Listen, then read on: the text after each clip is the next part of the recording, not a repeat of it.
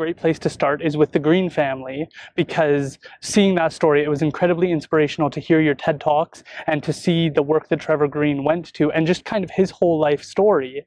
But could you tell us how that all came about? Because it sounds like you were watching a documentary and that's how it all kind of got started for you.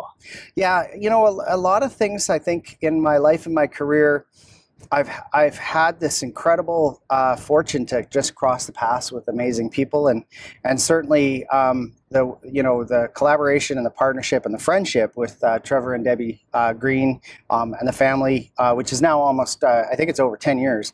Uh, it's just been it's been one of the most amazing and impactful and valuable things I've had, and not just my professional career as a neuroscientist, but also really I think um, you know I, I, really want, like all of us, you want to make a difference in this world, and, and this definitely is on that list. Absolutely. So you were watching the documentary, and then you chose to reach out because you thought you could do something. And I think that that is so inspirational because so many of us watch documentaries, and maybe some of us don't watch documentaries. But for you to see that you could play a role is, I think, inspiring in of itself. So could you tell us how it came about that you met uh, the Greene family? Sure. Yeah. So for those um, who aren't aware, um, Captain Greene served in Afghanistan for Canada, um, and he served in. Um, it was the year was in 2006, uh, and there um, they were at the tip of the spear. His particular uh, platoon and, and, group, and his job was as basically a military liaison officer. So his job was to basically,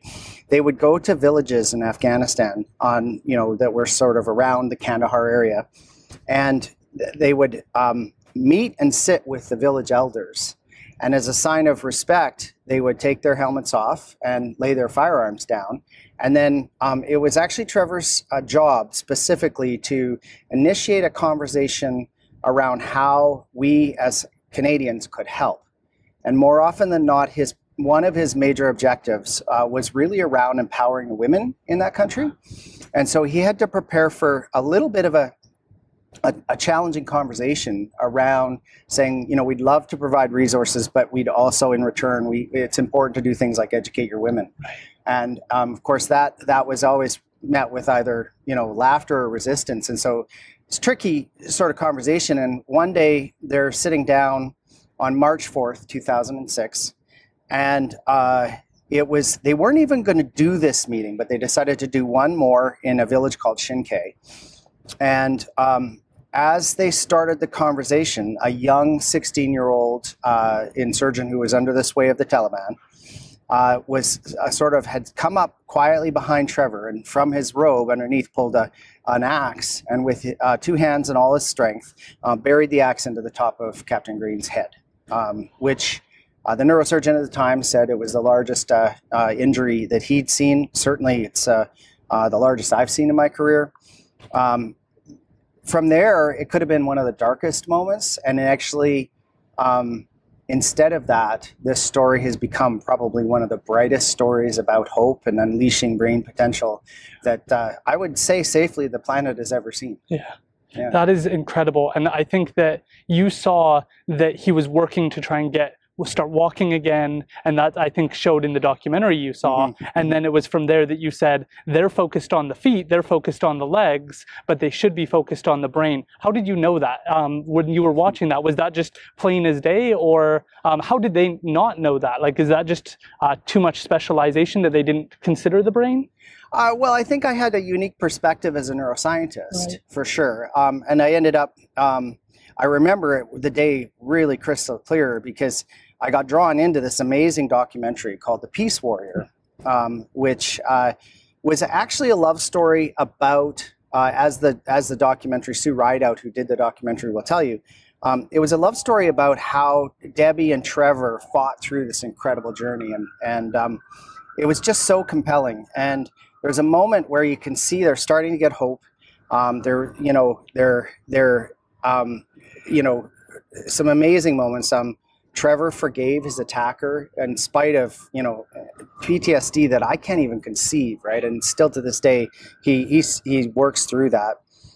Um, and his goal becomes to to walk again, right?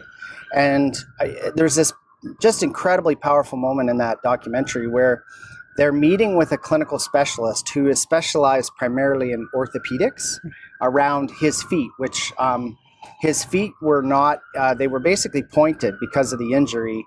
And, um, and he was wondering, how can I get my feet flat so I can just walk and I want to walk again? And the, um, the information he was given was basically to manage false hope to say, you won't walk again and that's where I yelled at the TV, and I, I you know, was, you know, not uh, my, you know, uh, my greatest moment by any stretch. I was like, it's not his feet, it's his brain, and so I just, I, did, I've always decided, you know, if there's something in the world you think needs to be changed, change it. Yeah. So I picked up my laptop and I sent a note to Sue Rideout. And I just said it was actually absolutely the case. It was a very short email that said, "I think I can help." Yeah and um, and from there that went to Debbie and and we uh, started a, a, research collaboration that uh, started in 2009 and continues to this day. Wow, I think that that is so inspirational because a lot of people wish they could help. They have this mindset of like, oh, if I was in this circumstance, I would help. But I don't know if we always commit to that. I think a lot of people think, yeah, like I would be the person to to save someone from a burning building, but they they don't actually pull the trigger in that moment to take that action. But it's clear that you saw that you could play a role and chose to reach out and see what you could do. What was that initial meeting like um, to to offer this type of hope? And I'm also interested to know your thoughts on on false hope. Do you think that it's right that we approach things in that way to discourage people from getting too much hope? Or do you think that perhaps we should have more confidence in the patient and try and encourage the patient to at least reach their full potential? Well, yeah. So that's um, that's a great question. I think um, first of all, the uh, the initial conversation was amazing. I remember speaking to Debbie. Um, of course, at this point, Debbie and Trevor themselves, they, they get all the credit. They were already driving um, past the all limits that the world had set on them, and so they had lots of people and interesting kind of uh, you know conversations that were going on. That the documentary was drawing some publicity and awareness. Um, and they they certainly weren't thinking about becoming uh, scientific researchers at that time, right?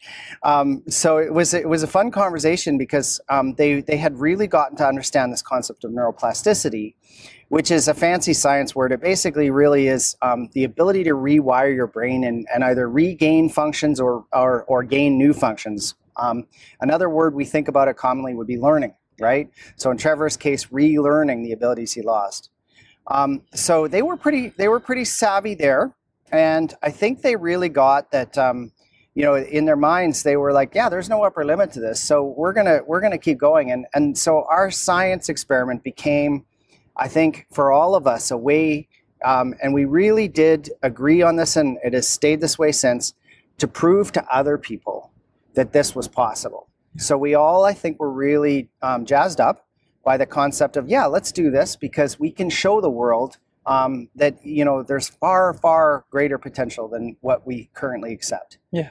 Now I always make a point that it's really important not to fault um, the you know any clinician or any hospital or healthcare system if the experience is to manage um, the outcome around false hope. And and the reason for that is is quite simply people don't realize that brains are very very delicate and they're not like getting like a you know a broken arm or you know a charley horse or something where you can just shake it off right? Um, an injury to your brain can be quite devastating and when somebody comes aware of that the first time is more often than not when they've had a brain injury. So it is really important and responsible to try and get them to sort of understand that, that, that this was a, this is a very serious and, and could be chronic uh, situation yeah. and that what their new uh, reality has become. Um, so I think it's always important to manage that. The, the challenge becomes really allowing them to get to that place, but then um, moving through to say, okay, but what can I do?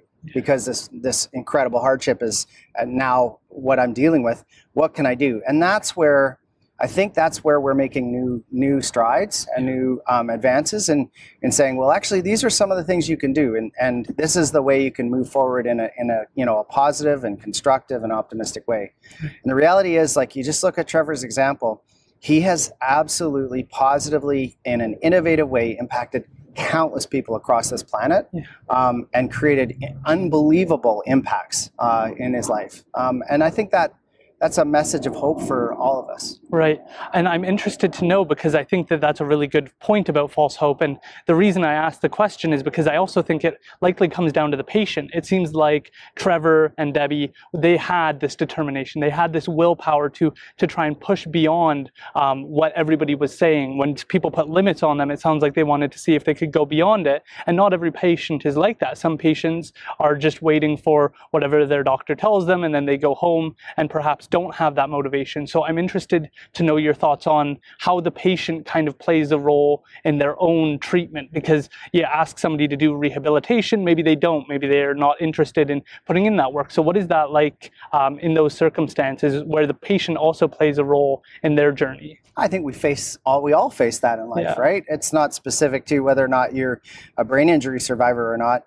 Um, it really becomes uh, a challenge um, that we all face in the sense of what your mindset is. And if you take a mindset that you say, okay, yes, I've encountered hardship, um, and I, I am. This is what I, I choose to to see this hardship. I don't choose to be passive. I don't choose to take, you know, feel like a victim. Instead, I choose um, to to really decide this is the way I'm going to you know uh, address this and and and emerge. And and yeah for sure Trevor and Debbie are amongst the best examples uh, I've ever had the privilege to to know uh, to demonstrate that. And it's definitely the case like you know, if I have to do something bad, uh, you know, like I've got a bad day or I've, you know, I have to do something that scares me or whatever, I always, in the back of my mind, um, I'm always like, yeah, well, if Trevor could do that, I can do this. Yeah. Right. And, and I've heard and, you know, read some media and uh, that people that were in his platoon, um, I think all of us who lived this experience, um, we all actually, it's as it turns out, have that mindset, right? If, if Trev could do this, I can do that. Yeah, that is incredible. And I'm interested if you could tell us more about their relationship because um, we see a lot of movies about relationships and not all of them are that high quality, but it really does sound like Trevor and his wife worked together through it um, and that she was there to support him in taking all of those steps. So, what was that like for you to watch uh, their supportive network and how they process things together?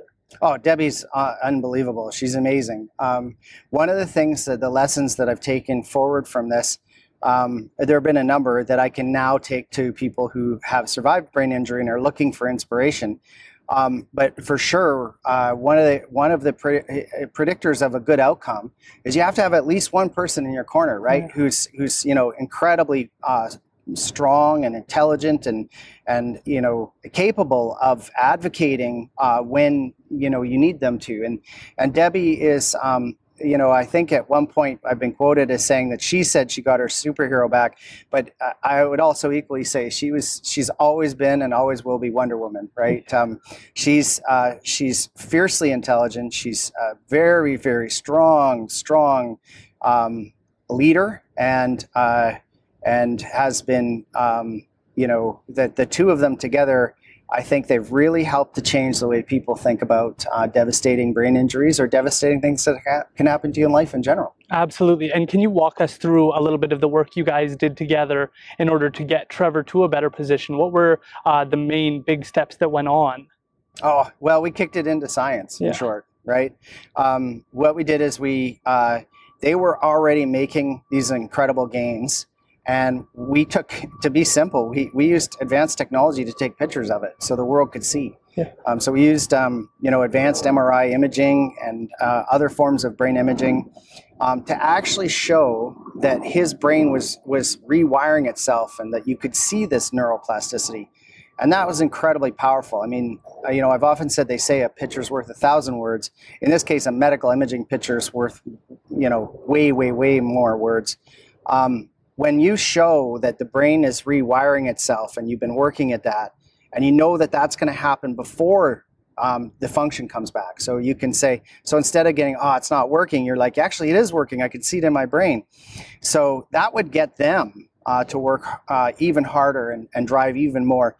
Um, but to the clinical teams it was medical grade quality imaging that they'd have to say okay we have to pay attention to this. This really is happening right? Yeah. And um, and so yeah it's um uh, it was the primary way we've done it. It's the way we continue doing it, and and now, of course, we're at a stage where um, we're having fun with it because we're you know we're crushing limits. Uh, we're getting his erg set up for full out rowing. Um, we've used the most state of the art uh, technologies on the planet for neuromodulation. This device called the Pons, which stimulates his brain and helps him break through when he hits limits and barriers. Right. Um, so at this point, yeah, it's just um, it's really up to how much uh, y- you know we can do. Yeah, and it also sounds like you had such confidence in them because I saw that they, I think, co-authored some of the papers, and I don't know if that's common. It doesn't No. seem like it would be common to have the patients be able to be involved in writing the paper, and I think that that's a huge statement of your confidence and belief in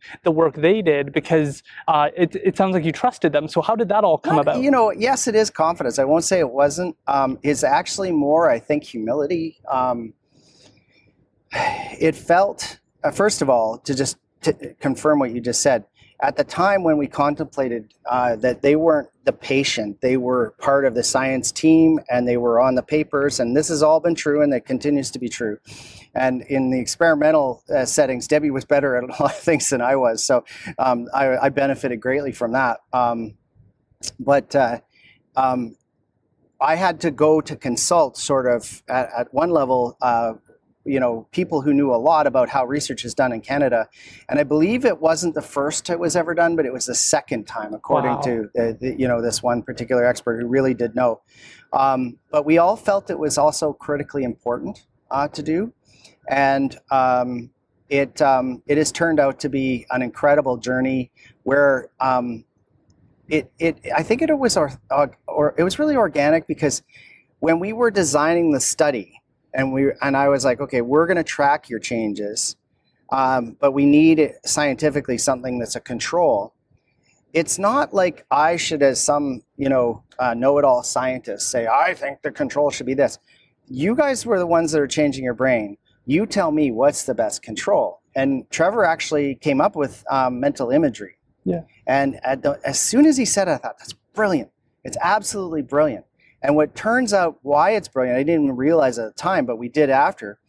Um, Trevor was doing that all along. In the morning, he would, the first thing he'd think about is, this is what I want to do. Just like a lead athlete will imagine their task, he would imagine walking, and he does to this day. And the lesson he gave um, medical communities around the world uh, in perpetuity was that you can actually start rewiring your brain just by imagining where you want to go. And that doesn't cost you anything, and you can do it anytime, and you don't need any specialists. And what we could show in our science results was he was activating the exact same areas that we were rehabilitating. Right. And so um, that's been a very, very powerful scientific lesson. And if we had never included Trevor and Debbie, uh, we could well have done some, you know, uh, experimental uh, control that would have never shown that. Yeah. That's so interesting because it almost sounds like it makes sense in hindsight.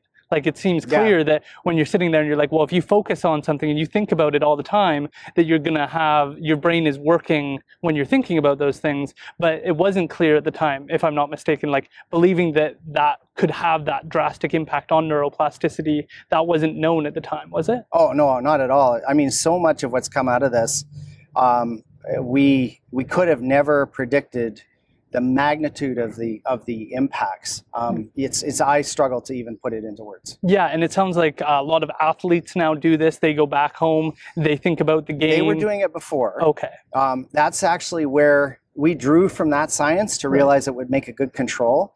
But the concept that you could use it in rehab, because Yeah. one of the big barriers to rehabilitation is access to expertise and money. Yeah. And this is um, completely breaks that barrier down. Absolutely. And moving forward, I think that this is so applicable to people's lives that Trevor had this dedication, regardless of where he was. He was trying to think of a way to do better the next day. And I think that that sets such a strong example for other people to try and do better in their own lives and try and figure out how can I do better tomorrow? If you're an artist, Mhm. how do you paint the better painting tomorrow? If you're um, like a neuroscientist, how do you learn more research so you can apply it in the next study? Uh, what did you gain um, and what did other people around you gain from that knowledge that thinking about things, concentrating, um, and like kind of planning that out has such a dramatic impact? I think the big the big difference was that we'd actually understood that the brain had neuroplasticity in the science and research labs for a long time, Yeah. but it hadn't made its way into clinical translation, Right. or even just our ability as as as human beings on this planet to use it on a daily basis. Yeah. And um, that was that was when we were doing this was right in the era where, from a, a, a clinical medical point of view, it when I was trained as a neuroscientist on a stroke ward, the, the term neuroplasticity was a dirty word. You wouldn't do that because of false hope. Yeah. And I saw firsthand the acceptance in the clinical worlds about the power of neuroplasticity. Wow. And that was that I think that was pretty cool. Yeah. Yeah. That is amazing. And I'm interested to know how the Poppy Fund came about and how Mm. how that started because I didn't know that there was a Poppy Fund, but it sounds like it had a huge impact on Trevor's ability to walk. Oh, it's it's a huge story. Um, for those who are listening to this, and you know, I love your podcast because it's about um, at the heart of it. I think we all have aspects of of hardship in life, and we're all looking to say, okay, look. Um, you know, how do I get inspired so that I go change my life? Like your story is Yeah. amazing. Um, this is one of those examples where if you have, if you just have belief that if you keep powering on, good things will happen. Um, the way this the Poppy Fund came was um, Trevor and Debbie were were out and um, uh, there was they were giving talks, and a young girl came up. Um, they were actually competing for an exoskeleton. So these are these robotic um, sort of exoskeletons that help you assist walking and that sort of thing. And there was a competition, a global competition, and they were they they ended up uh, competing for that and coming second. However, um, so they didn't get it because um, a large part the field had developed it for spinal cord injury, and they said, "Oh, well, we couldn't use it for somebody with, who survived a brain injury." And this this young girl came up and she said, "Well, I saw your story. I was moved." And she had connections to the Legion, and so she took the story to the Royal Canadian Legion, and um, the head of the Royal Canadian, Canadian Leg- Legion, uh, uh, uh, absolute um, dynamo named Inga Kruse, um, uh, basically launched a poppy campaign to fundraise for an exoskeleton. Cost about $125,000. And they had to hit stop right away because they surpassed that target and the donations just kept coming in. Wow. So the problem was then that they they had the money for this technology, but it wasn't straightforward how you could use it in Trevor's case. So again, in comes our science and engineering teams, and we had to spec the the best one, uh, which took me on a flight to Israel to go find the, the top one on the planet, bring it back to here in Vancouver, um, drive it over uh, to their place on the on the island, and um, as we're doing this process, um, it's actually uh, Inga is with another key member of our, our healthcare innovation team, Rowena Rizzotti. They're talking about the future of the Legion. And, you know, it's it it was a you know the update was things aren't there, there are challenges financially or otherwise the legion was needing to understand what's it going to look like in the future how's it going to go forward and out of that very conversation while trevor and i are fitting exoskeletons came a concept and a bold vision to completely revolutionize the Legion, which, while it didn't have a lot of money, it had lots of great locations in all our communities. Right. And so that was kind of its asset. So this vision came to create a center of excellence for PTSD, mental health, and rehabilitation for our, our veterans and our first responders. Yeah. And as I sit here, that was in 2015. And as I sit here today, directly behind me, um, I think it's about 11 or story uh, or 12 stories out of the ground, is a 312 312 million dollar Legion's Veterans Village, which is doing exactly that Wow. right? Like, can you conceive that that 16 year old was acting under the influence of the Taliban and was absolutely trying to, um, you know, end Trevor's life? Yeah. And as a consequence of all this science and innovation, we are revolutionizing how we can provide care for our, our all of our veterans and our first responders. Yeah. Which Just a complete is turnaround. head spinning, Yeah. right? Oh my gosh. Yeah. What was that like to go and look at exoskeletons from your perspective as a neuroscientist? Because to I think all the listeners, they're like exoskeleton. I don't even know what this word is. And yet to go to Israel and to go look into these and try and choose the correct one, what was that process like? Well, it was always. I love Israel. It's the most innovative country on the planet. I've, been, I've, I've served uh, for Canada as a scientist to represent uh, us, um, and so it's taken me to Israel many times. Um, but on this particular occasion, it was interesting uh, because it was um, it was a little more dangerous than normal, and um, it was one of those times where uh, I, I, remember thinking if Trev could do what he did, I can I can get here and get the exoskeleton. Yeah. Um, and so so it was uh, it was definitely it was definitely an adventure um, that uh, I won't soon forget. Yeah. Uh, but um, uh, it uh, it was really critical, and the exoskeleton itself became an assistive device. There's a couple funny stories that came out of it. one was um, this is actually when Debbie said she got her superhero back. We we strapped the exoskeleton on. Trevor's big guy, six foot five, um, and when he stood, and he hadn't stood like that in a long time, and he walked in his living room. Um, that's when Debbie said, "I got my superhero back." Yeah. Um, and he looked over to his youngest son Noah, who wouldn't have been born, right? If uh, if you know the health system had put him in a hospital and got on with you know just Yeah. thought he was going to be vegetative or or just in long term care. Um, and uh, and he said, uh, "Daddy's bionic," which was super fun. We got it on camera; it was really neat.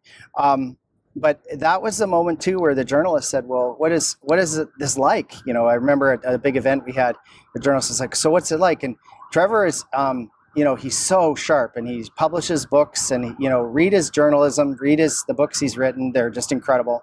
Um, but he he sort of thought about it, and he said, like being dry humped by a robot, right? So so his goal was never to have to rely on it. His Yeah. goal was, I'm using this temporarily, and I'm moving through it, and he did. Yeah. Uh, you know, it's now downstairs as, as a as a piece of of the the, the adventure and the journey. Oh And we're God. using it now, I think, for other first responders and and uh, veterans and that sort of thing. So it's, it's incredible, right? The Yeah. poppy campaign, the money you gave because of your poppy created that outcome.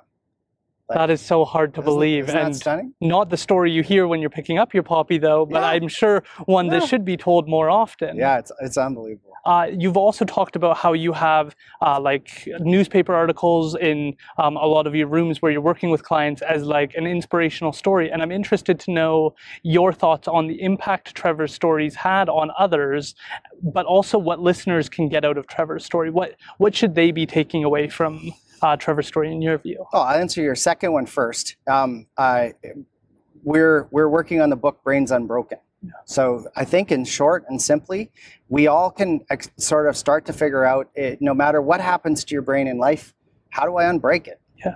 Right. Mental health, same thing. You know, brain injury. It's not just brain injury. Lots of things. You know, they as we go through the adventure of life, it's wear and tear on our on our nervous system. Yeah. Definitely. COVID and the pandemic are probably the best current example. Um, and so it just empowers people to think that way. Yeah. Um, so that's that's for sure. Um, I I forgot your first question. Uh, you have articles, news articles in a lot of your rooms, and I'm interested to know the impact that you've gotten to see on patients in there as well, being able to see Trevor's story. Have you seen that Oh, yeah, translate? yeah. So Trevor's impact's nowhere near done. Yeah. Um, uh, that's for sure. But he's. Um, so I've heard some uh, brain injury survivors uh, quote him as the the Rick Hansen of uh, of brain injury, and it's a really cute story because Rick was actually with him when he you know, got back to Vancouver, and he was in the intensive care unit, and um, and in fact, um, when we had the uh, the TEDx talk that we did together, Rick was uh, also a big you know part of that. So um, huge champion. Um, and and big inspiration to Trev. Um, I think uh, you know the key thing with with um, anyone who has something devastating that happens to their brain is they they now understand and they can look to Trevor's example to really say I don't have to accept what the reality looks like today. I, I can decide what I'm going to make my reality look like. Yeah. And so the inspiration comes from his story. And I always want people to know that's not a story that's over yet. Um, we're still we're still innovating the crap out of it.